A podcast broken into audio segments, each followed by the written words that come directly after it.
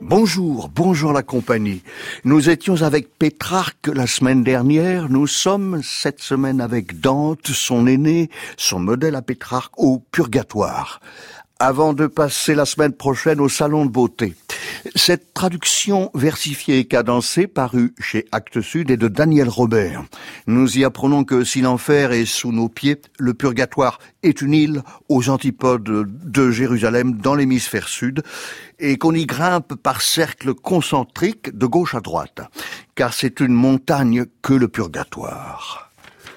Je chanterai ce royaume d'eux, où l'âme se purge de ses faiblesses et devient digne de monter aux cieux, mais qu'ici la poésie morte renaisse, ô sainte muse, car c'est ma vocation.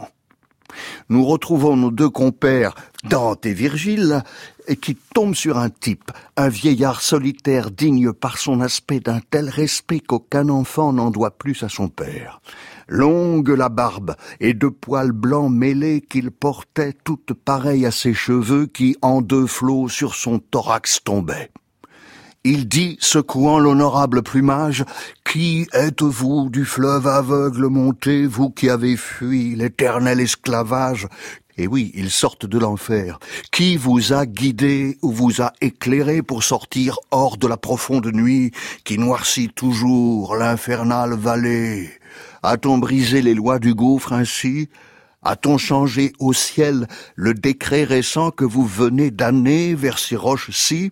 Et c'est Virgile qui répond « Je lui ai montré tous les cent fois ni lois, j'entends maintenant lui montrer les esprits qui se purifient là, sous ton mandat. » Et puis vers Dante « Mon enfant, suis mes pas, revenons en arrière, là où décline cette étendue vers son point le plus bas. » On repart à zéro, et Dante autour de lui regarde, il voit frémir la brise marine, dit-il. Oui, la chair est triste, hélas, et j'ai lu tous les livres, fuir là-bas, fuir, je sens que des oiseaux seront ivres. Non, Dante, il faut monter, ascension difficile, des corniches serrées de tous côtés, et le sol dessous réclamé mains et pieds. Et Virgile à Dante, « Cette montagne est telle que l'aborder est toujours éprouvant, plus on monte, moins rude elle se révèle. Lorsque tu te sentiras confiant au point que la gravir te soit léger comme en bateau on descend le courant, tu seras alors au bout de ce sentier. » À peine eut-il fini son raisonnement qu'une voix tout près s'écria « Tu auras peut-être besoin de t'asseoir avant. »« Oh, Belaka ! Mais dis-moi, pourquoi ici es-tu assis ? Attends-tu une escorte ?» Il faut dire que des gens se tiennent à l'ombre d'un rocher, nonchalamment, nous sommes au purgatoire de la paresse.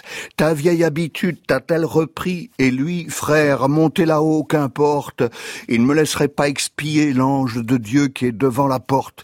Il faut d'abord que le ciel ait tourné autant que durant ma vie il l'a fait, car à me repentir j'ai trop tardé. À moins d'une prière pour m'aider, issue d'un cœur qui est la grâce en soi, discret appel du pied vers Dante, que vaut une autre ? Du ciel non écoutée,